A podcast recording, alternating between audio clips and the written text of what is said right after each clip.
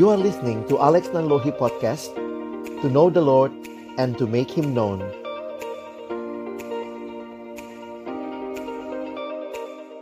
Mari kita berdoa sebelum kita membaca merenungkan firman Tuhan. Kepada Allah yang kami puji, kami muliakan karena sungguh Engkaulah Allah pemilik seluruh kehidupan kami. Kami datang pada pagi hari ini mengawali rangkaian dari pre-graduation and mentoring session yang Tuhan berikan kepada kami di dalam beberapa bulan ke depan. Kami rindu ya Tuhan bersyukur bersama buat kesempatan yang Tuhan berikan, baik sebagai panitia, sebagai pelayan, sebagai peserta maupun juga para mentor yang boleh memberi diri di dalam pelayanan ini. Kami sama-sama merindukan ya Tuhan, kiranya Engkau menyapa kami kembali di dalam setiap kami membuka firman-Mu ya Tuhan.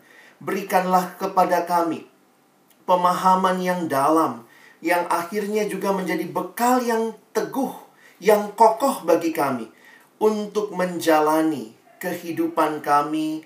Bukan hanya pada waktu kami ada di kampus, tetapi setelah kami menjadi alumni, bahkan seumur hidup kami. Kerinduan kami adalah Tuhan menyatakan kuasa-Mu, menyatakan kehendak-Mu, dan boleh kami semua boleh benar-benar taat dan tunduk kepada kehendak-Mu.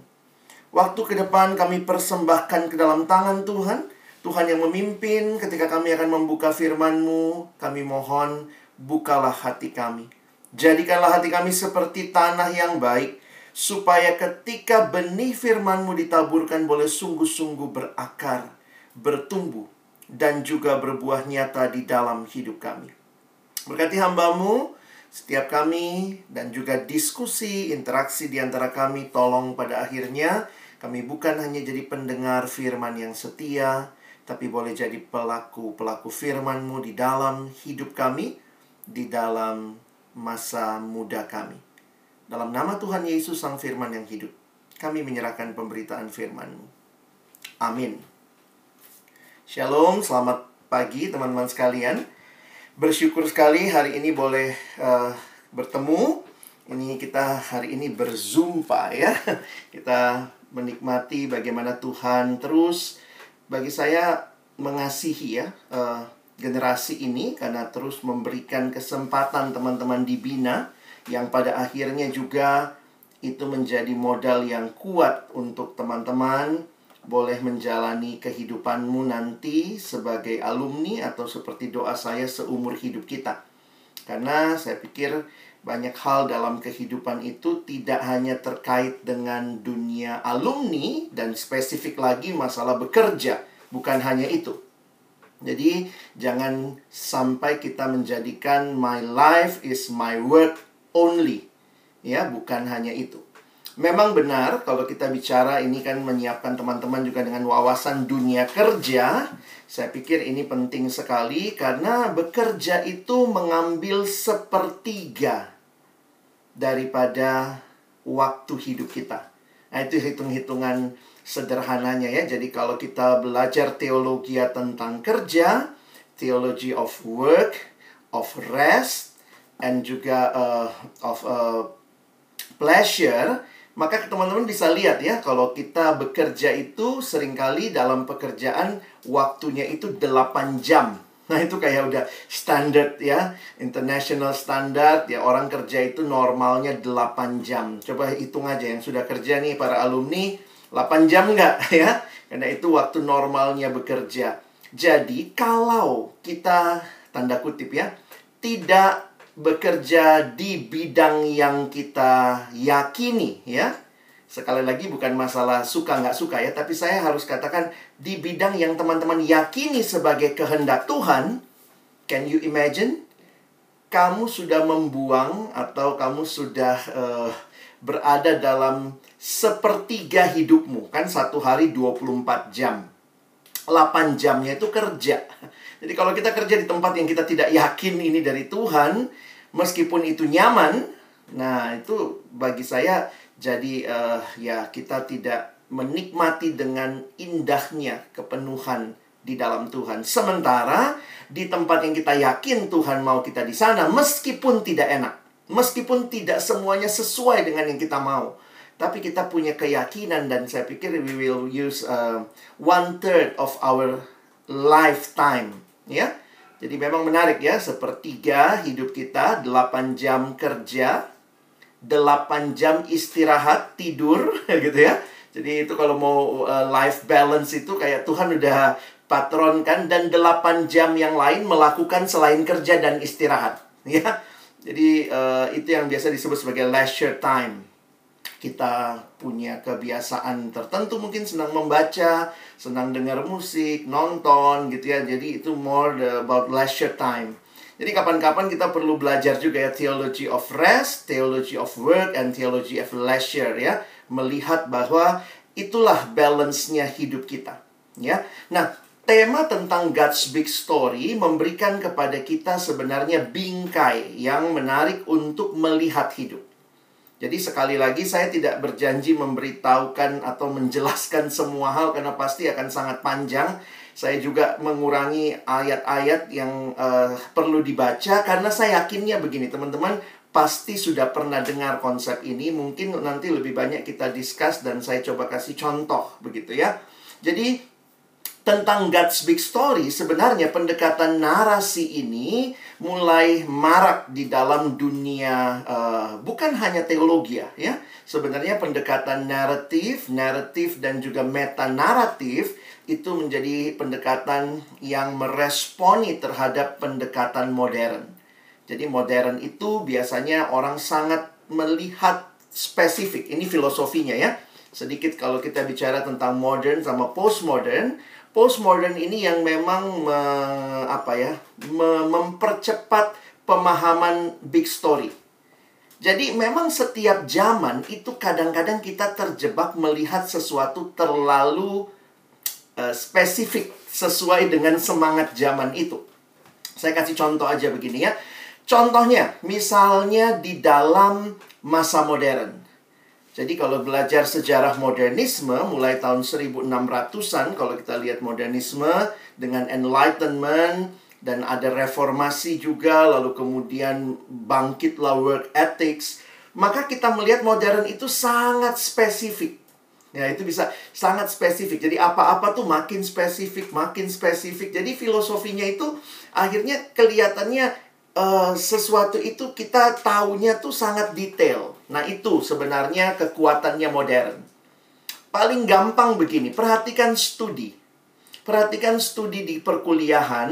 Kalau teman-teman ya, mungkin kita beda generasi ya. Saya kan sudah jauh lebih senior dari teman-teman. Saya mengalami masih studi di dalam kerangka berpikir modern. Jadi di dalam kerangka berpikir modern tuh kita tuh ahli dalam bidang tertentu. Nah ini contohnya aja ya, misalnya ada dokter hewan, tapi dia spesialis dokter hewan, spesialis gigi, kuda, geraham, kiri, belakang, atas. Nah itu gimana tuh? Nah itu modern, itu ciri khas modern. Modern tuh sangat-sangat detail. Dan itu bagus, pasti ada semangat yang baik di dalamnya. Jadi dia menguasai, dia dokter hewan untuk khusus gigi kuda, khusus bagian geraham, khusus sebelah kiri di belakang atas gitu ya. Nah, itu menjadi semangatnya modern. Jadi kalau misalnya orang modern lihat mobil ya, ada mobil terus kemudian dia tertarik lihat bannya. Lalu dia lihat bannya, ih menarik banget ban ini ya. Terus dia lihat bannya. Terus dia lihat lagi, ih di dalam ban itu ternyata ada sekrupnya. Ada 4 sekrup di situ. Lalu dia perhatiin sekrup pertama, dia lihat, dia detailin, dia pelajari, dia ukur sekrupnya itu sampai akhirnya dia sangat ahli dalam salah satu sekrup dari sebuah mobil di ban kiri belakang. Kira-kira begitu. Nah, itu gambarannya. Tetapi kemudian semangat yang masuk dengan postmodern senang untuk melihat ini lagi bicara apa nih? Gara-gara kita sangat spesifik sama geraham kiri belakang kuda, kita lupa kita lagi bicara tentang kuda. Nah, jadi akhirnya juga orang lupa bahwa dia lagi bicara tentang mobil, dia lagi memperhatikan mobil. dia bukan hanya bicara sebuah sekrup komponen kecil begitu ya. Nah, teman-teman lihat, di dalam bidang ilmumu, saya memperhatikan termasuk di kampus saya sejak sekitar tahun 2000 awal, jadi 1900 akhir masuk ke 2000 awal, itu sudah mulai berkembang yang namanya interdisipliner. Memang unik, sekarang agak susah kita cari orang yang ahli banget di bidang tertentu. Nah, memang dalam bidang kedokteran masih banyak yang kayak gitu ya. Sekarang tuh orang banyak yang generalis ya. Apalagi di kuliah ditawarkan tuh kuliah dengan beda bidang ilmu, interdisipliner. Anak kedokteran boleh dong ambil dikit tentang sosial, tentang psikologi. Jadi makanya kalau misalnya masuk ke, misalnya kalau kayak di kampus saya di UI, anak baru tuh masuk, maka mereka dikumpulkan dari berbagai bidang ilmu, dikasih satu kasus, lalu mereka diminta untuk melihatnya. Itu sudah semangatnya seperti itu. Jadi kalau kita lihat, semangat big story memang tidak banyak. Kalau kalian binaan tahun 2000-an awal, abang-abang yang mentor ini mungkin belum terlalu familiar dengan big story. Karena juga kami di pelayanan juga belum terlalu familiar pada masa itu. Tetapi pendekatan big story ini akhirnya membuat orang melihat gambar besarnya. Dan ini ternyata menambahkannya, bukannya menghilangkan detail. Tetap bagi saya modern punya legacy. Tetapi pendekatan big story juga membuat kita jadi menyadari sesuatu yang lebih luas. Dan bahkan memberi makna terhadap hal-hal yang detail itu. Oke? Jadi ini filosofisnya yang saya perlu jelaskan kalau kalian belajar soal modern dan postmodern. Sehingga di dalam teologia pun sekarang berkembang bukan hanya dari produk modern. Kalau kalian ngerti teologia, produk modern itu teologia berbicara tentang sistematik. Dan yang kedua berbicara tentang biblika. Tetapi pendekatan naratif yang berkembang di 1980-an akhir itu mulai masuk kepada narrative theology. Jadi buku-buku tentang narrative theology, narrative preaching, termasuk semangatnya juga big story ini, itu menambahkan kita melihat sebenarnya lebih luas, ya. Jadi dulu misalnya orang suka lupa ya bahwa manusia itu bukan fokusnya di manusia itu. Nah ini yang kalau kita lihat kan, kalau ditanya apa tujuannya Yesus datang ke dalam dunia, menyelamatkan manusia berdosa, seolah-olah fokusnya itu cuma manusia. Lalu alam ini numpang lewat. Lalu saudara-saudara kita bagaimana? Lalu bagaimana dengan kerusakan lingkungan? Jadi akhirnya pendekatan modern sekali lagi membuat kita sangat fokus kepada manusia dan keselamatannya dan jiwanya dan bagaimana nanti dia hidup kekal. Tapi big story menambahkan konteks di mana kita hadir. Oke? Jadi jangan berpikir ini cuma ada di teologi ya, tapi di seluruh bidang ilmu. Saya lihat ini menjadi pendekatan naratif yang sangat menarik. Jadi big story ini sebenarnya dalam banyak perspektif adalah sedang mencoba menjawab pertanyaan eksistensi manusia. Why am I here? Menarik tadi Mazmur yang kita baca, Daud melihat dirinya di dalam sebuah alam ciptaan Allah yang besar. Wah, itu menarik. Nanti juga menarik kalau teman-teman perhatikan, Daud tidak bertanya siapakah manusia. Dia nanyanya apakah manusia. Nanti PA-in deh ya, kenapa dia nanyanya apakah manusia. Apa dia ngelihatnya itu cuma sekilas sebuah benda. Dia bukan bilang siapakah manusia. Dia sangat melihat betapa tidak berartinya dia kalau dia hanya dilihat dari keberadaan dirinya. Nah itu kesalahan manusia modern, sangat individualistik melihat dirinya sebagai segala-galanya. Jadi waktu bicara arti hidup, nah ini kita kembali kan mau menjawab pertanyaan-pertanyaan eksistensial dalam hidup. Ngapain saya hidup? Lalu kemudian nanti kita mendefinisikan sukses itu apa, begitu ya.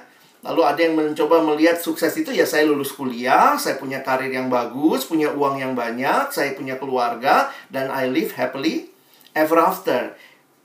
Is that only the story you dream of? Apa cuma itu cerita yang kita mimpikan, begitu ya? Dan akhirnya kalau kita lihat semua maunya bright future ahead. Jadi pertanyaan eksistensi, what on earth am I here for? Ngapain saya di sini? Jadi menjadi pertanyaan yang menarik. Nah, salah satu buku yang mempelopori bagi saya juga yang bagus adalah Purpose Driven Life. Ini kan gambarnya Purpose Driven Life ya. Kenapa manusia modern begitu lihat buku Purpose Driven Life tuh langsung kayak wow. Karena Purpose Driven Life pakai pendekatan naratif. Dia bukan bicara manusia segala-galanya, tapi dia sedang menaruh manusia dalam konteks yang tepat. Sehingga orang jadi ngelihat, iya ya, hidup saya itu ada nanti worship, ada hal-hal yang lain begitu ya. Sehingga bisa melihat lebih luas. Nah, kita mulai, saya cuma kutip ayat ini saja ya, Kejadian 1, 26 sampai 28. Saya pikir ini fundamental sekali bagi pemahaman kita bahwa kita adalah makhluk yang dicipta. Jadi kalau Alkitab ada kitab Kejadian, dan kita percaya kitab Kejadian ini juga adalah bagian dari apa yang Allah firmankan. Jadi di dalam Alkitab kita diberitahu asal mula segala sesuatu, termasuk asal mula kita. Nah, jadi kalau kita membaca secara khusus Kejadian 1, 26 sampai 28, berfirmanlah Allah, baiklah kita menjadikan manusia menurut gambar dan rupa kita, supaya mereka berkuasa atas ikan-ikan di laut dan burung-burung di udara, dan atas ternak, dan atas seluruh bumi, dan atas segala binatang melata yang merayap di bumi. Maka Allah menciptakan manusia itu menurut gambarnya. Menurut gambar Allah diciptakannya dia, laki-laki dan perempuan diciptakannya mereka. Allah memberkati mereka, lalu Allah berfirman kepada mereka, beranak cuculah dan bertambah banyak, penuhilah bumi dan taklukkanlah itu, berkuasalah atas ikan-ikan di laut dan burung-burung di udara dan atas segala binatang yang merayap di bumi. Ada hal yang menarik kalau teman-teman memperhatikan di dalam awal kitab Kejadian dibandingkan dengan cerita penciptaan yang juga ada di sejarah bangsa-bangsa lain. Menarik sekali bahwa Allah kita adalah Allah yang dengan jelas menciptakan manusia. Jadi manusia ini didesain menurut gambar Allah, didesain dengan tujuan yang khusus. Perhatikan ayat 28, beranak cucu, bertambah banyak. Jadi Tuhan tidak hanya memerintah dunia sendirian, tapi dalam rangka pemerintahan Allah atas dunia ini, dia memberikan delegasi kepada manusia yang adalah gambar Allah, dan diberikan mandat, beranak cucu, bertambah banyak, penuhilah bumi, taklukkanlah itu, berkuasalah atas ikan-ikan di laut, dan burung-burung di udara, dan seterusnya. Jadi kalau teman-teman perhatikan, ini sedikit banyak berbeda sekali dengan apa yang ada di dalam literatur-literatur kuno yang juga mencoba mencatat kejadian penciptaan manusia. Ada literatur bangsa-bangsa Mesopotamia pada waktu itu yang menulis misalnya manusia itu adalah hasil dari dewa-dewa berantem. Terus kemudian ada ledakan lah atau pecahan, saya nggak tahu lah ya. Lalu kemudian muncul manusia. Jadi, di dalam banyak literatur yang lain, manusia itu bukanlah dicipta khusus. Itu kayak kecelakaan sejarah, nggak disengaja jadi, dewa lagi marah, dia ngapain jadi manusia, begitu ya. Itu cerita bangsa-bangsa lain.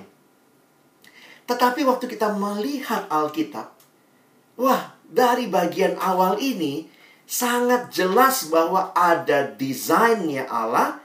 Dia menciptakan manusia segambar dan serupa dengan dia. Dan menarik, Allah menciptakan manusia langsung. Kalau kita lihat yang lain, dia ciptakan dengan berfirman. Maka itu ada, tetapi di Kejadian 2 kita melihat Allah sendiri membentuk manusia dari tanah. Sementara kisah bangsa-bangsa lain, Allahnya itu nggak mau main tanah, teman-teman ya. Allahnya itu terlalu suci main-main tanah. Tetapi Allah kita adalah Allah yang turun, dan begitu berharganya manusia, Dia menciptakan manusia. Tidak heran, apa yang menjadi cerita itu akan mewarnai budaya. Saya ulang. Apa yang mewarnai budaya itu tergantung apa ceritanya. Kenapa di dalam kekristenan, secara khusus misalnya tradisi Judeo-Christian, Judeo itu karena kita berasal dari Yahudi, perjanjian lama mereka kita terima sebagai firman Allah. Jadi di dalam Judeo-Christian tradition, dianggap sangat meninggikan manusia. Sangat meninggikan manusia. Manusia adalah gambar Allah, homo imago Dei. Itu beda sekali. Kenapa hak asasi itu sangat luar biasa diperjuangkan oleh kekristenan? Karena itu jelas ada di dalam Alkitab kita. Dan ketika kita lihat agama lain yang mungkin bangsa-bangsa barbar, yang dimengerti dimulai kisahnya manusia itu bukan siapa-siapa, nggak berharga-berharga amat, tiba-tiba jadi, ya udah, mati-matilah. Kira-kira begitu ya. Nah, jadi menarik sekali sebenarnya kalau kita melihat apa yang ditulis, teman-teman dan saya harus mengerti bahwa kita sebenarnya sedang menghidupi sebuah cerita. Sadar atau tidak, setiap kita sedang menghidupi sebuah cerita. Cerita yang kita percaya di bawah alam bawah sadar kita maupun secara sadar, tentang siapa kita, kenapa saya ada di sini, ngapain saya ada di sini. Jadi sebenarnya setiap kita, we are living a story. Pasti kita punya cerita. Cerita kita bisa jadi juga dibentuk oleh keluarga kita. Orang tua kita punya cerita yang tanpa sadar dia turunkan. Gimana cara menurunkannya? Di arisan-arisan. Ya, yang Batak ngerti kalau pergi arisan lalu kemudian lihat yang berhasil, mamakmu langsung bilang, "Itu nak, sukses. Lihat mobilnya abang itu." Wah, ada cerita yang masuk di pikiranmu. Mama akan ngelihat saya sukses kalau saya bisa beli mobil kayak abang itu.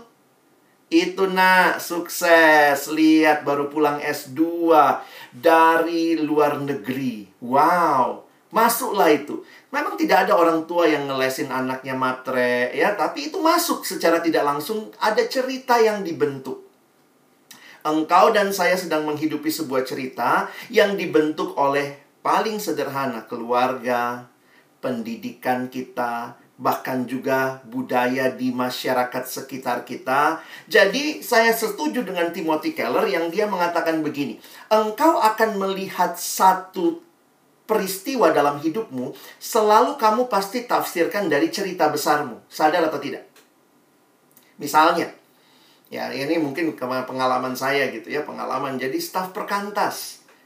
Jadi staf perkantas itu dalam cerita keluarga saya nggak sukses itu. Jadi staf perkantas itu nggak berdiri sendiri, itu harus dilihat dalam sebuah cerita. Nah ceritanya tuh, sukses itu bukan jadi staf perkantas, kerja yang bagus, uangnya banyak. Jadi sebenarnya tindakan kita, sadar atau tidak, jangan bilang dulu penilaian orang, tapi engkau sendiri punya cerita yang subconsciously ada meta-narrative, ada cerita yang mewarnai dan melingkupi hidupmu. Karena itu Timothy Keller mengatakan orang tidak bisa membuat apapun menjadi sesuatu yang masuk akal atau memiliki arti tanpa menempatkannya di dalam semacam alur cerita. Jadi pasti ada alur ceritanya. Nah, pasti alur ceritanya ini ya kamu juga dari dulu bikin kan buat dirimu, buat keluargamu. Mungkin keluargamu juga sering share sama-sama. Kita itu keluarga yang nggak ada yang jadi guru ya. Nggak ada yang jadi guru, itu pekerjaan nggak bagus itu. Lalu kemudian jangan ada yang menikah sama suku ini ya. Itu kan cerita. Itu cerita yang dibawa buat kita. Kita dibesarkan dalam cerita-cerita itu. Jadi sebenarnya cerita-cerita ini, the story is like a lens for us to see the world. Ini adalah lensa yang kita pakai untuk melihat dunia. Dalam buku-buku yang lain, ini digunakan istilah world view, cara pandang. Ya, Christian worldview, cara pandang dunia, maksudnya bagaimana kita melihat dunia. Nah, kalau Christian worldview adalah bagaimana kita melihat dunia secara Kristiani. Tetapi jangan berpikir cuma Kristen yang punya itu. Semua orang pasti punya cara pandang. Dan sebenarnya kalau kita coba gali lebih dalam, cara pandang itu sebenarnya cuma dua yang paling dasar. Kamu cara pandangnya teistik atau non-teistik. Maksudnya, kamu cara pandangnya mulai dari ada Allah nggak? Jadi kalau orang yang tidak pernah melihat hidupku ya hidupku, aku ini terjadi tanpa Allah. Nah, kita kan orang-orang Kristen worldview-nya paling dasar itu teistik. Tapi ada orang-orang yang non-teistik. Jadi kita perlu nih menyadari bahwa coba galilah. Makanya kenapa kalian disuruh bikin timeline, lihat kisah hidupmu, terus coba juga nanti coba pakai kacamata Kristiani gitu ya. Karena mungkin kalau kita mau lebih jauh mewarnai timeline, apa mimpimu dari timelinemu? Jangan-jangan mimpi-mimpi yang kita lihat pun sesuatu yang kita subconsciously secara tidak sadar masuk dalam benak kita. Mama itu akan senang kalau saya dapat S2. Papa itu akan bangga kalau saya akan begini. Jadi itu kan sebenarnya ya siapa yang sedang kamu hidupi ya ceritamu begitu. Nah, di dalam satu bagan kalian bisa lihat ya, ini bagan worldview. What is your worldview ya? Jadi dia bilang ini bisa tes nih ya. Kalian bisa gedein. Sebenarnya kan yang paling dasar itu mulai dari itu ya. Kalau kamu percaya God exists, kamu bilang yes. Nah, ada pertanyaan lanjutannya. Kalau kamu bilang no, God not exists, lah kamu ateis, non-teistik. Selesai itu di situ ya. Nah, sekarang ada lagi gitu. God exists, don't care. Nah, itu namanya apateis. Wah, ada lagi yang agnostik. Allah hadir, Allah ada, nggak tahu ya. Karena yang kalau apatheis itu dia don't care, kalau agnostik itu gini. Kalau dia ada syukur, nggak ada juga nggak apa-apa, nggak ada efeknya buat saya. Wah, ini menarik nih. Kalau kalian lihat agama di Facebook, nanti cek Facebookmu, masuk ke bagian religion. Kamu mungkin udah pilih ya religionmu apa, Protestan, Katolik, Pentecostal. Tapi lihat sejak makin saya lihat di Facebook religion, banyak banget pilihannya. Banyak banget. Bahkan ada pilihan agnostik, ada pilihan ateis gitu ya. Jadi kita bisa melihat nih. Nah, contoh ya, God exists, yes. Maka pertanyaan lebih lanjut, is more than one God exists? Kalau kamu bilang, iya lebih dari satu, yes. Maka kamu politeis. Jadi yang merah itu the last-nya, itu yang terakhirnya. Jadi itu worldview-mu, kamu politeis. Jadi waktu kamu politeis misalnya, kamu akan melihat semua dalam kacamata itu, sadar atau tidak. Nah, jadi sekali lagi saya harus membawa kita menyadari bahwa sekarang ini sedang terjadi peperangan cerita. Makanya kalau kita bicara penginjilan nanti ya, saya banyak membaca tentang penginjilan sekarang pun sudah lebih naratif evangelism. Kenapa? Kita menawarkan cerita baru. Kenapa? Karena mungkin ceritanya dia adalah cerita yang tentang hidupnya, kesuksesannya. Tapi untuk mengetahui cerita kita mesti relasi. Jadi tetap ya, penginjilan butuh relasi. Dan relasi itu membuat kita jadi sadar, oh ceritanya dia begini. Oh dia cuman mimpinya mau jadi orang kaya. Sedih amat hidup lo. Iya, gue tawarin nih, ada cerita yang lebih luar biasa.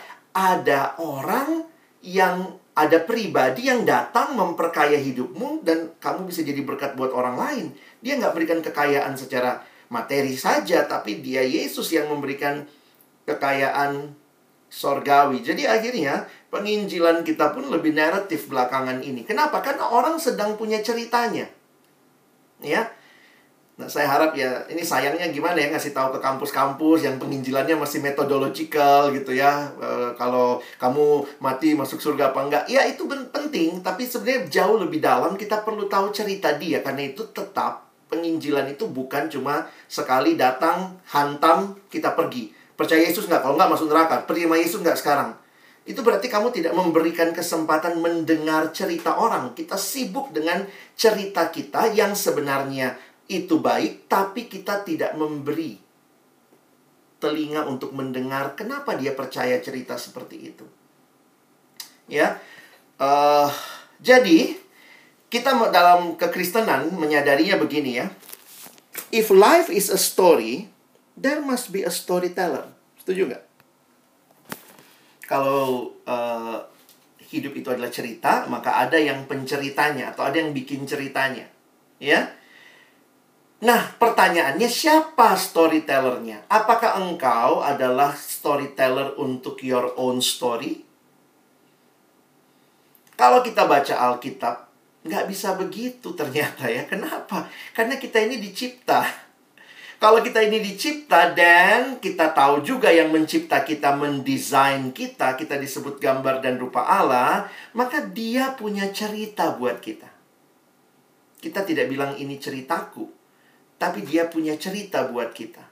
Kita belajar melihat segala sesuatu dari perspektifnya sang pencerita, yaitu Allah. Jadi pendekatan God's Big Story ini ketika dilakukan atau dibagikan, sebenarnya menolong kita juga kembali ke basic Alkitab.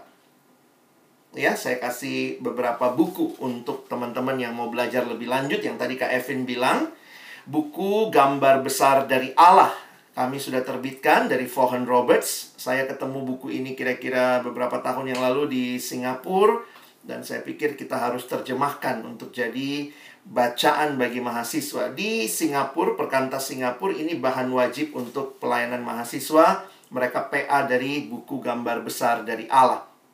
Nah, Vaughan Roberts salah satu yang kuat membagikan itu, dia melihat dalam God's Big Story, cerita besar Alkitab. Nah, dia menyimpulkan, dia kaitkan dengan cerita kerajaan. Nah, ini menarik tadi ya. Kalau kita tadi kuis, ada kerajaan-kerajaannya. Nah, dia mengatakan sebenarnya, kalau kita perhatikan, kisah Alkitab ini adalah kisah kerajaan. Jadi, dia mencoba membuatnya dalam alur yang lebih tidak kaku ya. Karena kan biasanya kita cuma tahu creation, fall, redemption itu sangat kategorial. Dia mencoba melihatnya sebagai sebuah kisah kerajaan. Makanya kalau kalian nanti perhatikan buku ini, dia mulai dengan penciptaan misalnya. Penciptaan itu apa? Kalau Allah mencipta, maka sebenarnya semua yang dicipta punya siapa? Ya punya Allah. Dan kalau semua yang dicipta punya Allah, berarti siapa raja pertamanya yang memiliki segala sesuatu? Jadi sejak penciptaan sebenarnya kita sudah melihat kehadiran Allah sebagai raja.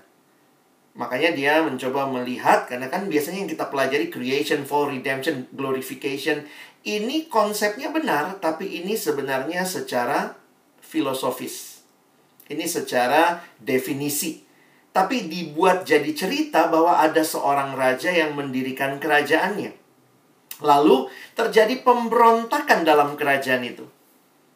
Lalu dimulailah misi penyelamatan, rescue, redemption mission. Dimulainya bukan waktu Yesus datang saja, teman-teman. Sebenarnya dimulai sejak sang raja memilih Israel. Dan dituntaskan ketika Yesus, sang raja itu datang. Tapi Yesus yang datang, dia balik ke surga.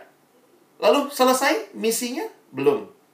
Dia memberikan berita untuk orang-orang yang percaya, memperluas kerajaan itu. Dan babak keempat, kita punya pengharapan akan kembalinya sang raja. Jadi menarik memang ya, kalau kita memperhatikan cerita ini bukan kisah kita, gimana ya? Kadang-kadang kita tanpa sadar berpikir bahwa ini kisahnya manusia, semata-mata manusia. Ada nggak cerita manusia? Ada, tapi sebenarnya ceritanya bukan cerita manusia. Kalau kita baca di Alkitab sejak Kejadian 1, kisahnya adalah kisahnya Allah yang menciptakan. Karena itu di dalam beberapa kritik terhadap pendekatan-pendekatan modern yang sangat berfokus kepada manusia, seolah-olah cerita Alkitab itu tentang manusia berdosa yang butuh keselamatan. Karena apa? Para kritikus, ya, teolog-teolog yang mencoba melihat lebih luas, dia bilang orang Kristen suka baca Alkitab langsung dari Kejadian 3. manusia jatuh dalam dosa. Jadi akhirnya dia melihat semua cerita Alkitab tentang misi menyelamatkan manusia dari dosa. Dia buang Kejadian 1 dan 2. Dan banyak kali orang Kristen membuang juga. Dia pikir Alkitab berakhir di Wahyu 20. Wahyu 20 itu langit baru dan bumi baru. Tetapi dia lupa bahwa akhir dari Wahyu itu di Wahyu 22, bukan di Wahyu 20. Karena itu dia mengatakan ketika kita buang babak 4, kita buang babak 1, cerita manusia, akhirnya saya selamat masuk surga, selesai ceritanya. Yang betul itu misi Yesus, tapi bukan cuma itu misi Yesus. Saya ulangi. Itu misi Yesus memang menyelamatkan manusia dari dosa, supaya kita bersama dia selama-lamanya. Tapi bukan cuma itu misi Yesus. Makanya kritik yang disampaikan adalah kita membuang Kejadian 1 dan 2. Dan kita membuang Wahyu 21 dan 22. Cerita kita jadi sangat individualistik. Jadi pendekatan big story ini kembali menempatkan dengan tepat di mana Allah, di mana manusia, dan akhir dari segala sesuatunya. Ternyata langit baru, bumi baru digambarkan adalah kota Yerusalem yang baru yang turun dari surga. Sehingga pemulihan itu bukan cuma buat manusia, tapi untuk sebuah kota, atau para teolog mengatakan untuk sebuah culture, sebuah society. Kekristenan bermula di taman, yaitu Taman Eden, dengan sebuah keluarga. Tetapi akhir kisah Alkitab berakhir di dalam taman, berakhir di dalam kota, di mana ada bangsa. Jadi menarik sekali kalau melihat memang teologi naratif ini menempatkan ulang. Akhirnya penginjilan kita tuh bukan cuma ayo percaya Yesus masuk surga ya, tetapi kemudian kita membawa orang-orang yang diselamatkan itu melihat penting bagian dia dalam misi Allah yang luas. Jadi ini saya berharap cara menjelaskan ini menolong teman-teman untuk melihat ya betapa seringkali kita tidak ngerti kisahnya, kita langsung potong dari fall. Jadi akhirnya lihat Yesus datang hanya untuk menyelamatkan manusia dari dosa. Padahal kalau lihat di akhir Wahyu, itu Yesus membawa kembali the whole city ya, kota Yerusalem yang baru itu. Jadi ada satu culture, ada satu society yang baru yang Tuhan sedang bangun. Nah, jadi ceritanya itu yang penting untuk kita pahami ya. Nah, ahli lain yang saya kutip, nah ini buku Misi Umat Allah, Christopher Wright, dia suksesornya John Stott. Nah, sebenarnya semua kritik tadi itu disampaikan dengan jelas di buku ini ya. Silakan kalau kalian tertarik juga baca. Saya karena S2 saya bidang misi, jadi saya banyak baca buku-buku misi. Saya mengajar juga dengan buku-buku ini. Memberikan pemahaman bahwa misi itu betapa luas. Karena kita melihat ceritanya itu bukan mulai di Kejadian 3. Nah, jadi akhirnya kalau Bapak Christopher Wright dalam bukunya dia coba bahas tuh ya. Dia spesifikkan lagi. Ya, mulai dari penciptaan, lalu manusia jatuh dalam dosa, tapi penebusannya cukup panjang. Karena dimulai dengan Allah panggil Abraham, lalu kemudian zaman Musa keluaran, begitu ya, lalu Musa terima hukum, ya, sampai Yesus datang, lalu Yesus bangkit, lalu Roh Kudus turun, lalu Yesus akan datang kedua kali, dan sesudah Yesus datang kedua kali, ceritanya nggak selesai di situ, tapi ada ciptaan baru, kita akan bersama Tuhan selama-lamanya. Jadi kalau dilipat ini jadi menarik ya. 1 sama 4 ketemu gitu ya. Yang satunya di tengah gitu. Nah, jadi saya ngikutin ya buku-bukunya Christopher Wright karena saya suka dengan cara dia menjelaskan, dia memberikan wawasan misi yang utuh. Nah, bukunya dia ini yang banyak dipakai sekarang di sekolah-sekolah teologi untuk belajar misiologi. Nah, dia nulis juga buku praktis judulnya How to Preach and Teach the Old Testament for All Its Worth. Nah, dia coba menjelaskan lebih jauh lagi. Dia coba lihat, kalau kita coba 4 babak, creation, fall, redemption, consummation, dia coba lihatnya 6 babak. Dia bilang, coba kita buat jadi 6 babak supaya bisa lebih jelas. Nah, Alkitab, seluruh Alkitab ini adalah sebuah cerita 6 babak. Jadi memang di dalam Alkitab ada kisahnya Musa, kisahnya Yosua, kisahnya hakim-hakim, kisahnya Petrus, kisahnya Paulus. Tetapi kalau kita lihat keseluruhan, ternyata kalau diperes, Alkitab adalah kisahnya Allah. Ingat ya, kisahnya Allah di dalam tadi 4 babak, sekarang dia perluas jadi 6 babak. Dia kasih nama, pertama dia kasih nama creation, penciptaan. Yang kedua, nah ini tanda ini gampang diingat ya. Kalau kalian jelasin sama anak kelompok kecil, ayo dek saya jelasin Alkitab, seluruh Alkitab kepadamu dalam 2 menit. Nah, kamu mulai bisa. Saya gambar ya, 1, Allah mencipta, lalu manusia jatuh dalam dosa, lalu kemudian Allah berjanji. Itulah perjanjian lama. God promise, ada juru selamat yang datang menebus. Dan terjadi, Yesus datang menebus, redemption. Lalu, apa yang terjadi sesudah dia menebus? Yesus kan balik ke surga. Dia sudah datang belum? Belum, nanti nomor 6 baru dia datang. Berarti nomor 5 namanya apa? Bapak Christopher Wright memberi nama itu adalah mission. Dan terakhir, new creation. Jadi nomor 1 sama 6, ini ya, kalau dilipat ketemu tuh. Creation akan menjadi new creation. Jadi, kalau ditanya, kita ada di nomor berapa sekarang? Teman-teman dan saya ada di nomor berapa? Hah? Nomor 1. Nomor 2. Iya, bang, saya deket ular tuh. Saya selfie tuh sama ular ya. Ikut makan juga kamu yang nomor 5 ya. Nah, jadi secara sederhana, langsung begitu kita lihat kita ada di nomor 5, berarti we are on a mission. Teman-teman dan saya sedang ada dalam misi. Itu cara pandang yang menolong kita melihat kisah kita ada dalam kisah besarnya Allah. Jadi jangan terbalik.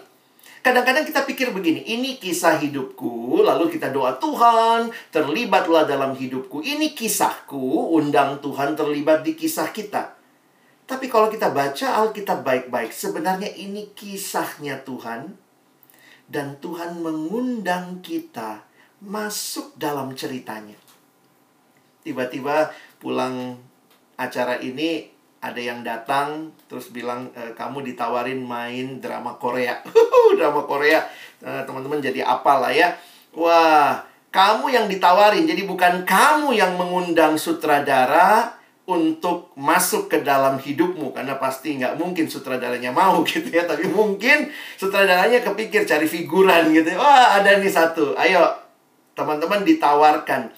Maka engkau harus membaca naskah yang buat film. Kamu harus taat sama arahannya dia. Briefingnya tuh sama dia. Karena kamu tidak sedang bikin film kamu sendiri. Kamu sedang main di filmnya dia, di mana dia mau kamu melakukan peranmu. Jadi sebenarnya sangat jelas itu. Itu ilustrasi sederhana lah ya. Anak SMA juga ngerti gitu. Tapi inilah realita ketika kita hanya melihat cerita ini tentang cerita kita, kita lupa melihat ada yang lebih luas, ini ceritanya Allah. Christopher Wright kan teolog ya. Teolog tuh senangnya mikir. Tahun 2019 saya ketemu sama Christopher Wright ya, sama Kak Debbie juga kami ketemu di satu camp perkantas internasional di Afrika Selatan. Dia udah nambah 1 lagi teman-teman ya. Teolog suka mikir ya. Dia bilang kayaknya kurang klop deh. Kalau dilipet kayaknya nggak bagus ya. Dia bikin 7 sekarang.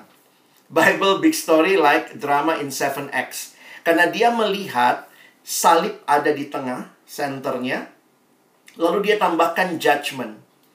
Seperti kuis kita tadi ya. Jadi Yesus datang. Apa yang dia lakukan? Kalau dulu di dalam kegagalan manusia, manusia rebel, manusia jatuh dalam dosa, rebellion, itu tanda silang. Maka dia bilang, waktu Yesus datang, Yesus akan membenarkan segala sesuatu. Jadi ada ayat-ayat yang dia pikir, dia perlu tambah pembenaran. Judgment, terjadi penghakiman bagi yang tidak percaya, tapi juga pembenaran bagi yang percaya. Tuhan akan membenarkan semuanya, makanya dia pakai tanda itu ya, centang right. Nah, kalau kayak gini jadi lebih enak nih. Kalau dilipet, salib di tengah, yang silang ketemu yang benar, misi terjadi di perjanjian lama, menunggu juru selamat, di perjanjian baru menanti juru selamat akan datang untuk judgment dan new creation. Nah, teman-teman, tetap ya, kita di nomor berapa? Tetap sih nomor 5, jadi nggak berubah ya.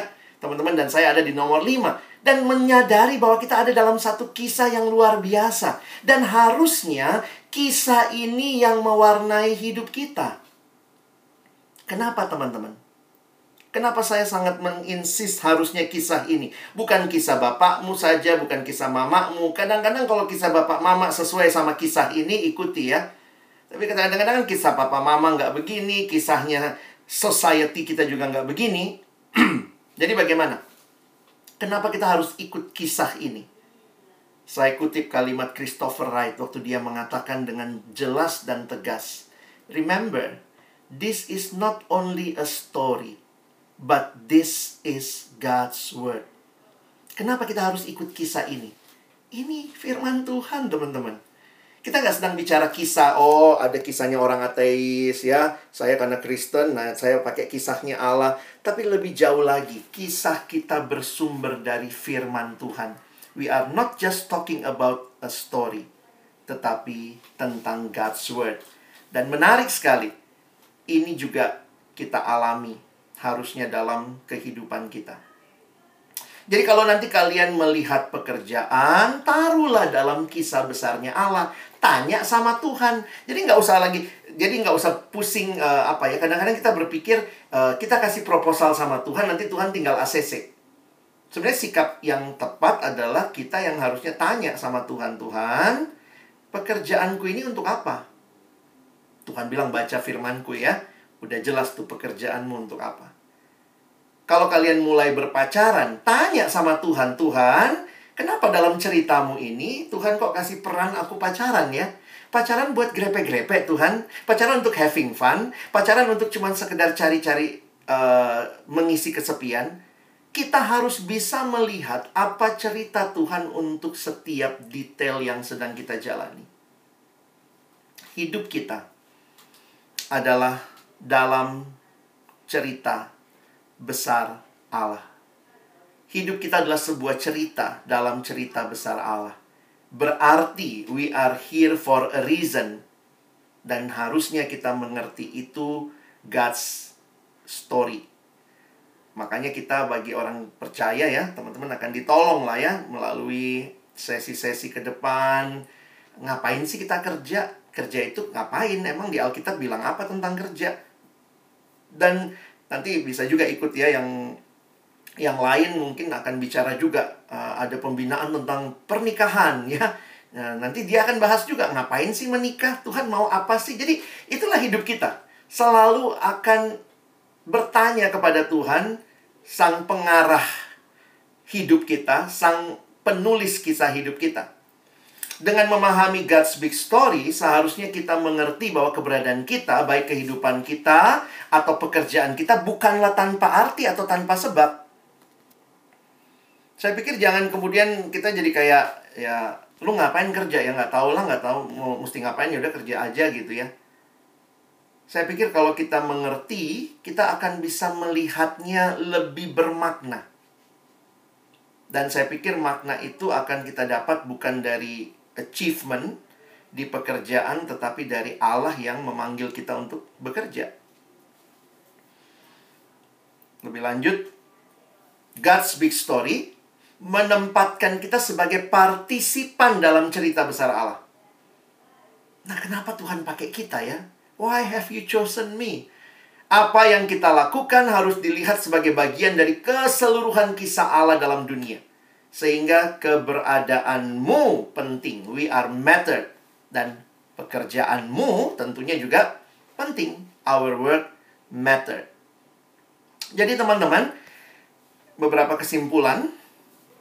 Sebagai umat Allah di tengah dunia ini, kita berpartisipasi dalam babak 5 dari God's big story. Ini berarti bahwa kita dipanggil oleh Tuhan untuk menjalankan misinya di tengah-tengah dunia ini. Ya. Dan dengan memahami 7 babak dalam Alkitab, saya pakai yang 7 tadi ya, Christopher Wright yang terakhir.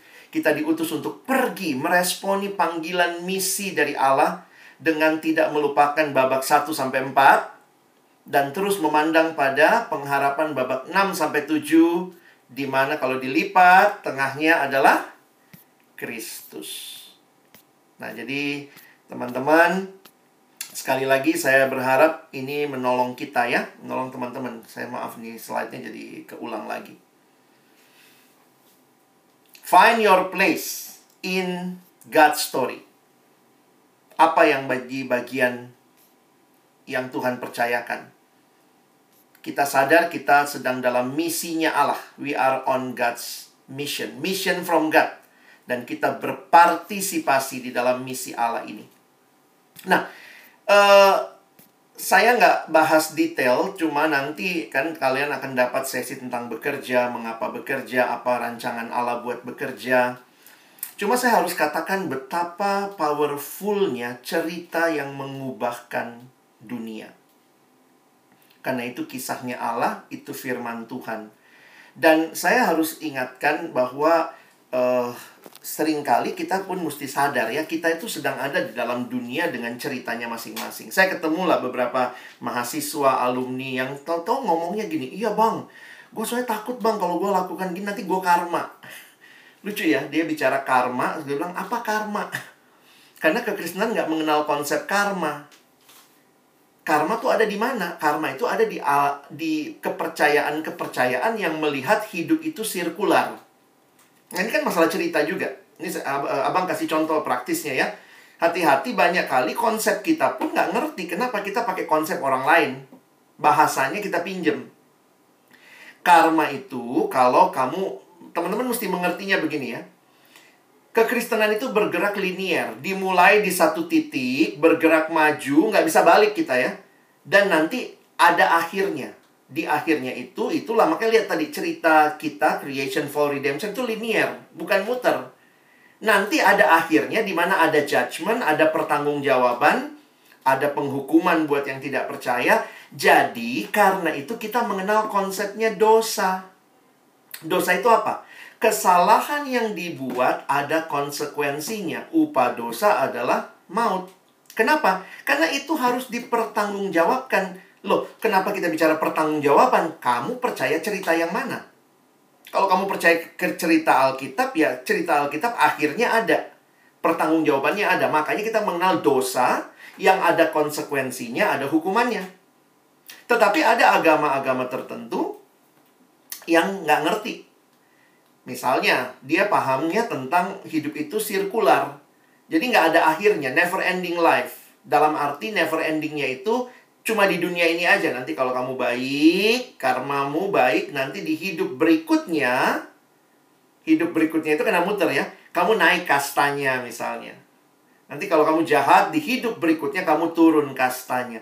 Karena itu, agama-agama dengan konsep sirkular tidak kenal dosa, karena nggak ada pertanggungjawaban. Maka yang dia kenal cuma karma.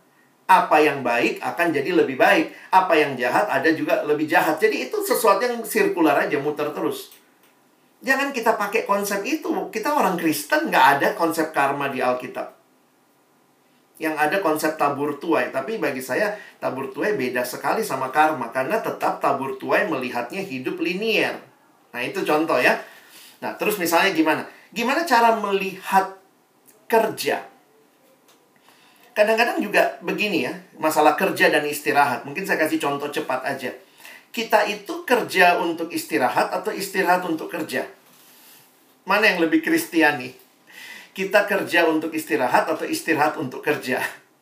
Nah, ini memang bisa berdebat kita di situ ya. Kita kerja untuk istirahat atau kita istirahat untuk kerja. Nanti banyak waktu masuk di pekerjaan, ada alumni-alumni yang waktu Jumat malam tuh statusnya sudah TGIF. Oh, thanks God, it's Friday. Kayaknya asik gitu ya. Lalu kemudian filosofi yang kita dengar cerita, itu kan cerita yang ditawarkan. Work hard, play hard. Kita udah kerja nih capek. Makanya work hard, play hard. Jadi akhirnya kerja dilihat sebagai sebuah cara mendapatkan istirahat. Ya. Oh, work hard, play harder ya. Harder bahkan ya playnya ya. Mesti lebih kuat lagi. Jadi akhirnya cara berpikirnya adalah ini adalah sebuah cara untuk gue dapat play-nya secara nggak sadar. Dan itu kan ceritanya culture. Itu masuk tuh. Ya, kalau bisa escape Sabtu Minggu, ya baliklah minimal ya semalam. Escape lah, pulang Minggu malam gitu. Itu bisa jadi gaya hidup. Itu sangat-sangat mungkin jadi gaya hidup. Di mana dilihat bahwa cara mendapatkan istirahat adalah dengan bekerja. Cara dapatin leisure adalah dengan bekerja, sehingga bekerja jadi means untuk mencapai yang lainnya. Teman-teman, sehingga waktu nggak kerja, langsung nggak santai tuh orang. Karena leisure-nya jadi terganggu, kayak nggak punya duit gitu. Padahal santai kan bukan masalah kamu kerja atau tidak. Dan itu masuk di culture loh, teman-teman. Coba, kalau kita orang Indonesia ya, cara hitung harinya gimana? Kita nyanyinya gimana? Senin, Selasa, Rabu, Kamis, Jumat, Sabtu, Minggu. Jadi kita tuh nunggu-nunggu Minggu gitu. Itu caranya kita, tanpa sadar, culture itu membuat kita menyadari, iya nih kita lagi mulai dari Senin, Selasa. Dan makanya kalau hari Senin, I hate Monday gitu ya. Tapi di Alkitab, emangnya begitu? Orang bule, dunia barat, yang dipengaruhi kekristenan, cara hitung harinya mulai dari mana? Sunday, Monday, Tuesday. Itu signifikan loh, teman-teman. It creates culture. Kalau kalian ke Eropa, di beberapa negara yang masih agak kolot gitu ya, Minggu tuh toko tutupnya cepet banget. Sabtu malam, Minggu nggak buka.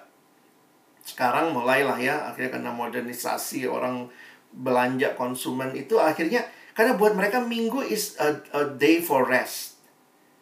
Dan Alkitab sebenarnya memberikan konsep apa? Jadi ini ada teolog yang coba lihat ya. Sebenarnya manusia dicipta hari keberapa, teman-teman? Manusia dicipta hari ke-6. Maka hari ke-7, apa yang menjadi tugas pertama manusia hari ke-7? Dicipta hari ke-6, hari ke-7 istirahat. Jadi sebenarnya Christian worldview of work and rest, kita tidak kerja supaya istirahat. Tapi kita dikasih istirahat oleh Tuhan supaya kita masuk dalam pekerjaan yang segar di hari pertama. Tugas pertama setelah dicipta, istirahat. Enak banget ya. You will only find your true rest in Jesus. Dari situ bangkitlah semangat untuk bahkan menghitung harinya pun mulai dari mana? Minggu, Sunday, Monday. Itu creates culture. Dan teman-teman, sadar atau tidak, Samsung, Android, buka HP-mu, buka kalendermu. Di kalender HP ternyata kita dikasih pilihan, mau bikin jadwal mingguanmu. Nanti coba buka HP-mu habis ini ya. Kamu jadwalnya mulai dari Senin atau dari Minggu. Ternyata di HP pun dikasih pilihan ya. You want a Christian calendar atau kalendernya dunia. Kira-kira begitu ya. Ya bagi saya sih yang penting kalian ngerti semangatnya. Jangan sampai kita jadi terjebak ya. Nah, sebagai penutup, saya rekomendasikan bukunya Timothy Keller. Saya harap ini juga jadi buku yang nanti bisa mewarnai kalian mau KTB mungkin di kampus sebelum jadi alumni. Bisa baca buku ini. Ada kalimat yang menarik yang saya kutip. Ya, sesudah ini kita tanya jawab. Anda tidak akan memiliki hidup yang bermakna tanpa bekerja. Tetapi Anda tidak bisa mengatakan bahwa pekerjaan Anda adalah makna hidup Anda. Jika Anda membuat pekerjaan manapun menjadi tujuan hidup Anda, bahkan pekerjaan itu adalah pelayanan gerejawi. Kayak kami ini, hamba Tuhan, staff, full-timer. Kalau kamu menjadikan itu tujuan hidupmu, Anda menciptakan suatu berhala yang menyaingi Allah. Jadi sebenarnya, Christian worldview memandang dunia dari sudut pandang cerita besar Allah. Membuat kita sadar bahwa pekerjaan kita penting nggak? Penting. Kenapa? Tuhan yang ngasih pekerjaan. Nanti kalian lihat ya di Kejadian pasal 2, Tuhan yang ngasih pekerjaan. Jadi pekerjaan itu diberikan di dalam konteks Taman Eden. Jadi jangan berpikir orang kerja karena jatuh dalam dosa. Enggak. Sebelum jatuh dalam dosa, manusia sudah bekerja. Karena Tuhan sudah kasih Kejadian 2:15-17. Ketika jatuh dalam dosa, maka perhatikan. Akan kubuat kerjamu akan jadi berat. Jadi sesudah jatuh dalam dosa, bekerja jadi berat. Tetapi sebenarnya bekerja adalah bagian yang Tuhan rancangkan. Dan itu indah. Nah, karena itu dengan punya gambar besarnya, punya cerita besarnya. Kerja penting-penting. Tapi tidak membawa kamu menemukan makna hidup. Karena kamu harus tanya sama Tuhan. Sehingga pekerjaanmu pun bisa kau tempatkan dengan baik. Kiranya wawasan ini menolong teman-teman masuk dalam bisa memahami kenapa kita juga butuh sesi yang cukup panjang selama sekian bulan ini ya. Akan menemani teman-teman melihat lebih utuh apa yang menjadi rencana Allah bagi kehidupanmu secara khusus. Waktu kamu selesai dari kampus, kamu akan masuk dalam mungkin bidang pekerjaan. Di situ kamu bisa lihat apa yang jadi kehendak Tuhan bagimu. Amin.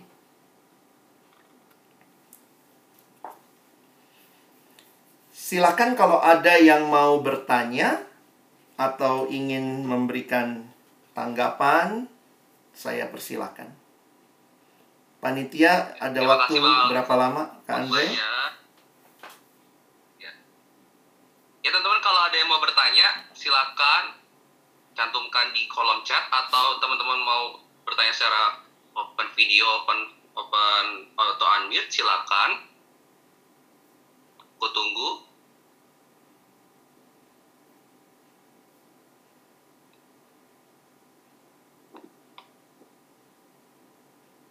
Kalau mentor boleh nanya juga nggak sih? Boleh. Boleh Kak, silakan Kak. Bang Alex, nih aku Lydia, aku mau nanya. Tadi tuh tertampar banget sih di bagian Abang Alex bilang kita kadang tuh bilang kasih proposal kita sama Tuhan minta ACC, kita lupa gitu sebenarnya hidup kita tuh ini gambar Allah gitu, dan kita yang berusaha untuk fit in, berusaha untuk masuk di dalam cerita itu. Bang, ada kayak semacam agak dangkal sih pertanyaannya, tapi kayak butuh tips kali ya Bang untuk benar-benar bisa ketika ngelihat hidup tuh gimana ya Bang supaya kita ngelihatnya tuh misalnya secara konkret gitu ya, terutama buat kita yang bekerja dan akan bekerja gitu, untuk lihat benar-benar bagian pekerjaan kita itu masuk gitu loh di dalam ceritanya Allah, bukan sekedar kayak ceritanya saya atau apa hasrat pribadi atau apalah atau cerita pribadi saya kayak gitu. Makasih Bang. Thank you Lydia. Sebenarnya itu harusnya kalian nanti tanyakan lebih jauh waktu bicara pekerjaan, karena begini, saya melihatnya saya kasih filosofinya aja ya. Makanya sebenarnya saya ada slide lain ya, sebentar.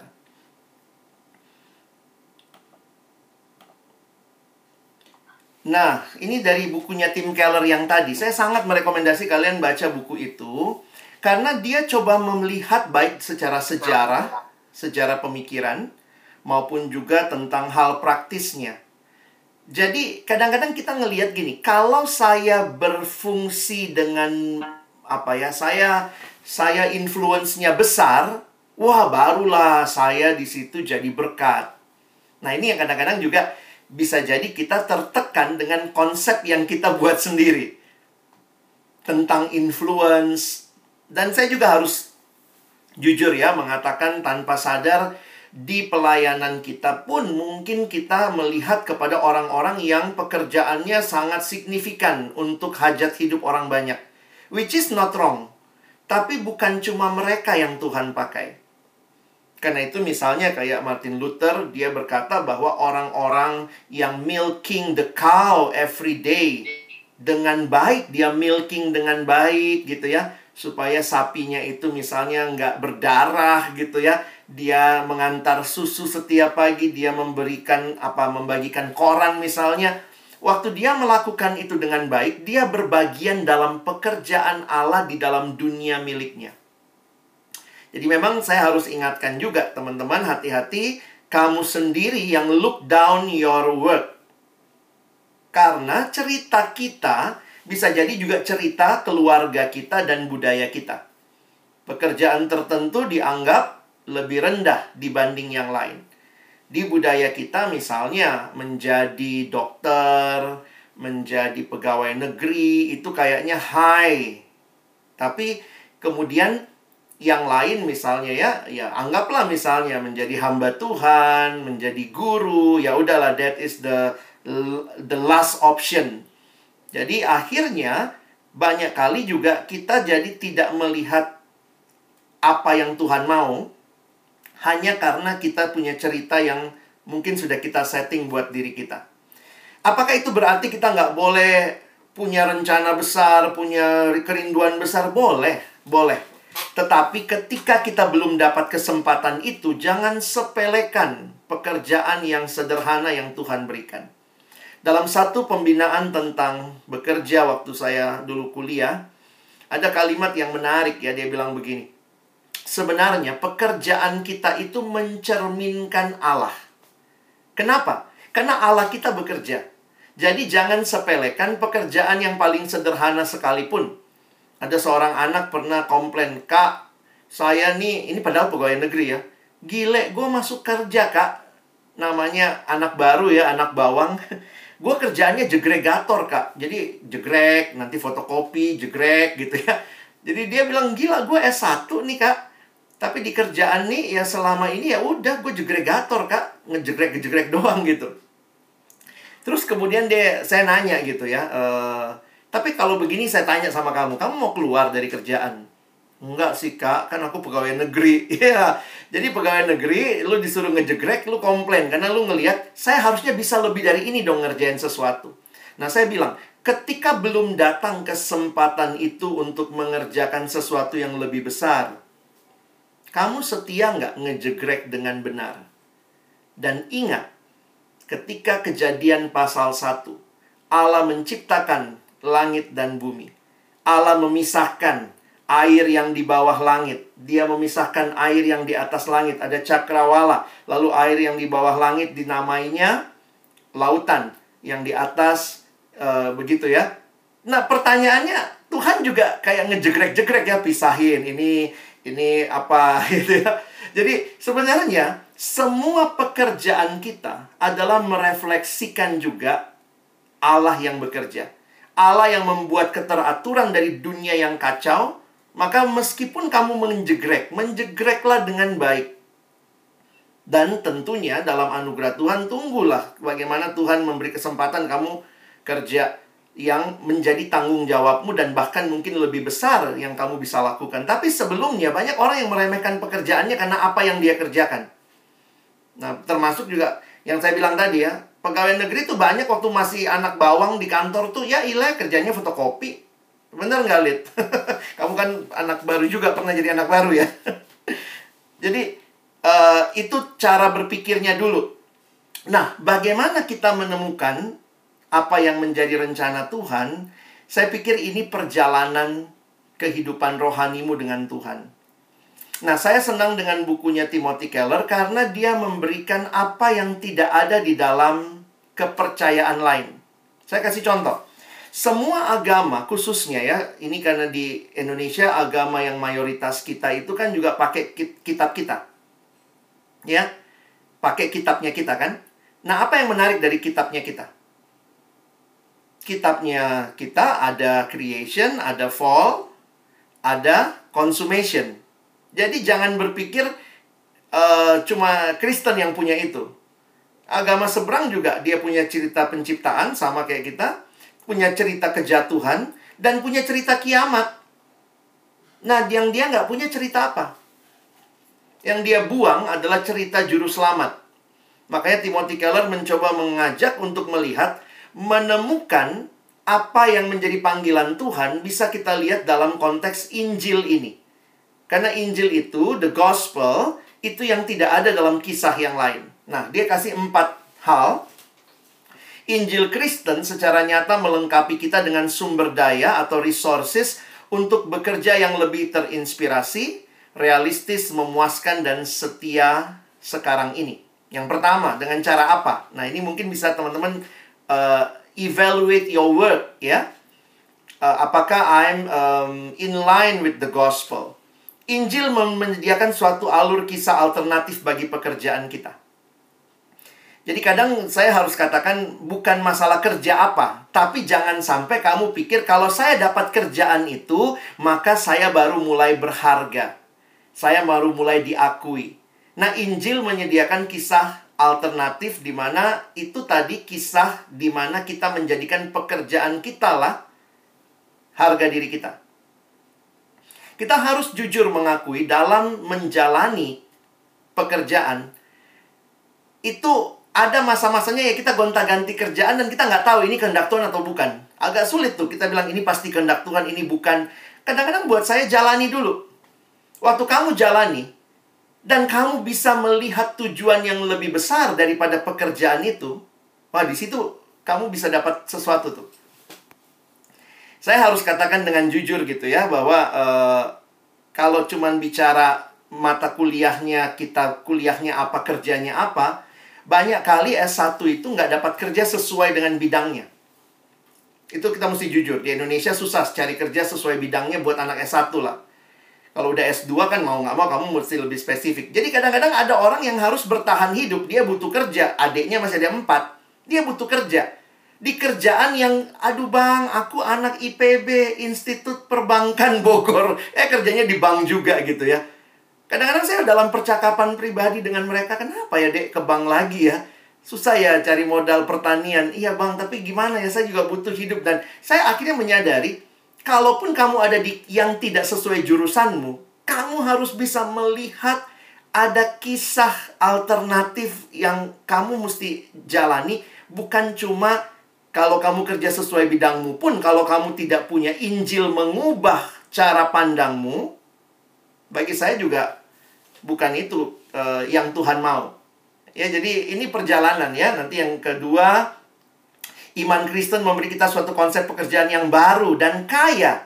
Karena kita sebagai mitra dengan Allah dalam kasih-Nya dan kepeduliannya bagi dunia. Injil memberi kita suatu kompas moral yang sangat peka melalui serangkaian panduan etis yang sehat untuk menolong kita mengambil keputusan. Nanti masalah integritas. Ya. Dan yang terakhir, Injil secara radikal mengubah motivasi kita untuk bekerja. Jadi saya harus katakan dalam perjuangan pergumulan mencari kerja, kalaupun bukan pekerjaannya yang kamu lihat sebagai sesuai dengan yang kamu mau, pakailah prinsip ini. Kalaupun saya hanya ngejegrek dan itu sekarang yang dipercayakan kepada saya, apakah motivasi saya bekerja? Nah, itu bagi saya jadi cara yang kita bisa lihat Tuhan juga menuntun dan membimbing kita. Mungkin gitu kali, Lid, ya. Terima kasih, Bang Alex. Terima kasih, Lydia, untuk pertanyaannya. Bang, satu pertanyaan lagi mau tanya. Ke dalam konteks Injil dan pekerjaan, apa sih, Bang, makna self-reward itu? Self-reward, ya. Sekalian ada satu pertanyaan yang masuk. Saya bacain sekalian karena mungkin agak mirip ya. Bang mau nanya, bagaimana ya caranya menentukan batasan, memperjuangkan menata masa depan, terutama financial stability, untuk melihatnya dari gambaran cerita Allah. Menurutku ini cukup jadi pergumulan sih Bang. Menata keuangan seperti tabungan, investasi, dan sebagainya. Terasa world-oriented banget, tapi memang dibutuhkan. Terutama dana darurat untuk keluarga, kesehatan, dan sebagainya. Bagaimana melihatnya dari gambaran besar cerita Allah ya Bang? Karena Alkitab banyak menyebutkan tentang berhati-hati terhadap hidup yang money-oriented. Thanks Bang Alex. Oke. Nah ini udah masuk ke dalam praktis banget ya kerjaannya. Nah, saya kasih prinsipnya aja. Nanti teman-teman sambil jalan bisa baca banyak buku. Saya senang dengan bukunya John Stott. Jadi coba cari isu global. Nah, itu akan penting untuk teman-teman pahami. John Stott memberikan definisi kerja dari apa yang menarik untuk kita perhatikan. Kalau kalian, jadi gini. Kalau kita melihat gambar besar, cerita besar, maka lensa yang kita pakai juga untuk melihat pekerjaan, lihatnya juga di Alkitab dong. Misalnya, pekerjaan pertama dan terutama tuh nggak ada hubungannya sama uang. Bener nggak? Pekerjaan itu nggak ada hubungannya sama uang loh, teman-teman. Kenapa? Lah karena emang nggak ada uang, Adam kerja nggak di Taman Eden? Nggak ada uang di situ. Hawa kerja nggak? Adam itu kan gardener ya. Allah meminta Adam mengusahakan taman itu. Kalau kamu memakai definisi modern tentang kerja, Adam nggak kerja. Karena nggak ada duit di situ. Jadi sebenarnya kita jadi berpikir lebih dalam, kerja itu apa? Nah, makanya itu yang saya bilang tadi. Generasi yang makin ke belakang, kita melihat kerja adalah sarana mencapai apa yang misalnya uang, leisure, which is kalau kita mau pisah-pisahin, bukan itu. Kerja itu memang bagian dari Tuhan memberikan kesempatan kita berbagian, berpartisipasi di dalam ceritanya. Uang itu adalah reward terhadap pekerjaan. Bukan bekerja itu sendiri. Nah, ini kalau kita mau balik ya, ini kalau perenungan ya, kita balik. Kalau pekerjaanmu yang kamu kerjakan, ini buat yang udah alumni, kalau pekerjaan yang kamu kerjakan itu tidak ada uangnya, kamu masih mau kerja nggak? Ya nggak lah bang, masa nggak ada uangnya ya. Tapi poinnya saya gini, do you find your joy in work, in doing your work? Karena kamu tahu dengan kamu melakukannya, kamu lagi berpartisipasi di dalam membangun keadilan di Indonesia, membangun misalnya literasi di Indonesia, membangun kehidupan orang lain di Indonesia. Sehingga uang itu kamu bisa tempatkan bukan dalam konteks saya kerja untuk dapat uang saja. Nah, makanya dalam perenungannya, John Stott mengatakan dari konsep bekerja di Alkitab, bekerja adalah begini.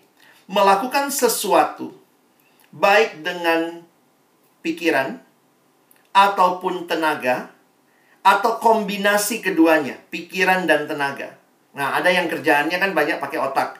Ada yang pekerjaannya banyak pakai tenaga. Ada yang pakai dua-duanya ya. Makanya dia bilang gini, bekerja itu adalah menggunakan pikiran, atau menggunakan tenaga, atau kombinasi keduanya. Yang di dalamnya, kita menjadi berkat buat orang lain, Tuhan dimuliakan, dan kita sendiri mendapatkan pemenuhan. Lihat aspeknya. Aspek bekerja ada tiga. Orang lain, diri sendiri, dan Tuhan. Jadi, kalau kalian tanya masalah self-sufficient, saya cukup apa enggak, saya pikir kita tetap harus melihat itu jadi bagian dari cara Allah memberikan kepadamu pekerjaan. Tapi, kalau kamu pindah kerja hanya karena uang, nah biasanya ada alumni suka datang gitu ya, bang, gue lagi pengen pindah kerja nih, kalau di sini tawarannya segini, kalau di sini tawarannya segini. Nah, saya akan menolong dia melihat lebih luas daripada sekedar uangnya. Karena begini, pemenuhan diri itu juga bicara apakah di pekerjaanmu bakat-bakat potensi-potensimu berkembang. Jadi Tuhan kayak kasih jaminan begini. Kalau kamu kerja dengan baik, memberkati orang lain, memuliakan aku akan cukupkan kebutuhanmu. Nah, jadi buat teman-teman yang merencanakan masa depan, silahkan rencanakan masa depan. Tidak ada masalah. Kekristenan mau investasi silahkan. Tentu kita nanti bisa bicara kritis di situ. Tapi jangan jadi hamba uang. Orang yang menjadi hamba uang, orang yang merasa bahwa asuransi, investasi inilah yang memelihara hidup saya. Dalam realita tertentu, alumni baru, mungkin kamu boro-boro investasi. Gaji itu lewat, lewat. Lewatnya bisa beberapa jam ya. Begitu terima gaji lewat. Nah, apakah kemudian yang melihara hidupmu, kamu investasi nggak punya, asuransi nggak punya, gitu ya? Oke, ya. Tadi ada tambahan ya, kalau Mesta pernah dalam percakapan pribadi, saya bilang juga pekerjaan yang Tuhan mau itu tidak menjerat kita dalam dosa, ya. Jadi hati-hati juga ada pekerjaan-pekerjaan tertentu yang kalau di situ membuat kamu terus-menerus menikmati dosa, ya itu nggak tepat juga. Nah, jadi cara melihatnya mesti utuh nih, teman-teman. Nah, waktu kalian bisa melihat dengan utuh, maka disitulah kalian bisa mencoba makin meyakini ya, bahwa ini bagian yang Tuhan percayakan. Tuhan pasti akan penuhi kebutuhan kita melalui pekerjaan kalau memang itu adalah caranya Tuhan memenuhi kita. Tapi untuk beberapa hal, saya ketemu beberapa misionaris yang nggak punya gaji tetap. Jadi kalau teman-teman berpikir hanya melalui pekerjaanlah saya dapat pemenuhan kebutuhan hidup, nggak juga. Terus saya tanya, kamu dapatnya dari mana? Teman-teman masih ingat kisahnya Nabi Elia? Tuhan sanggup loh kirim burung gagak. Masih punya iman seperti itu nggak? Tuhan sanggup loh kirim burung gagak. Jadi buat beberapa alumni, saya ketemu lah ya, banyak teman kami dalam pergumulan sudah jadi manajer, sudah jadi direktur, tiba-tiba tinggalin semua. Jujur aja, itu nggak sanggup hidup hanya dari gaji atau dari penghasilan hamba Tuhan. Tapi kemudian saya bilang kok bisa gitu ya, ada burung gagak. Anaknya bisa sekolah luar negeri, dapat beasiswa. Ada kemudian kesempatan ikut bisa kuliah ke luar negeri karena dapat ada orang yang ngajak gitu. Jadi saya harus katakan, kalau kamu percaya pada Tuhan, maka kamu bisa tempatkan investasimu dengan benar. Tapi kalau kamu sangat percaya pada investasi, maka Tuhan hanya jadi mainan buat hidupmu.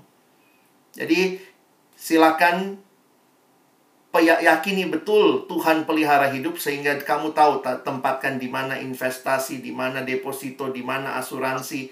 Dan kamu pun akhirnya menyadari Tuhan bisa pakai burung gagak ya.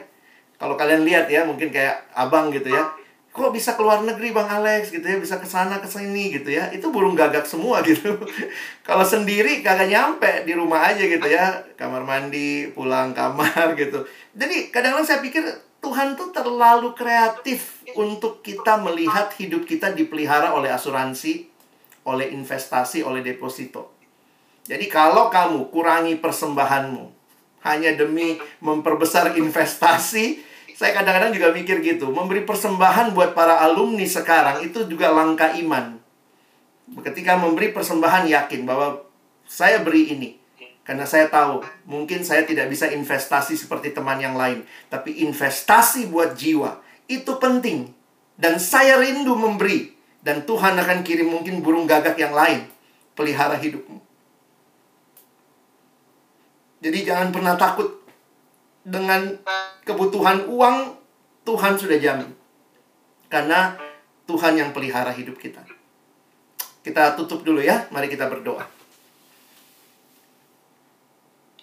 Bapa dalam surga, terima kasih banyak buat firman-Mu. Setiap kebenaran, wawasan yang kami terima hari ini membuat kami juga makin menyadari bahwa sungguh Tuhan, hidup kami ada dalam kisah-Mu. Kalau kami sedang berusaha juga bertanggung jawab terhadap hidup kami, biarlah kami pun tidak lupa untuk menyerahkan seluruh hidup kami kepada Tuhan. Ada terlalu banyak cara Tuhan memelihara kami. Karena itu ampuni kami yang seringkali melihat satu-satunya cara hanyalah lewat pekerjaan. Karena itu kalau kami sibuk mati-matian bekerja, kadang-kadang kami menjadikan pekerjaan kami, hasil dari pekerjaan kami sebagai Tuhan kami.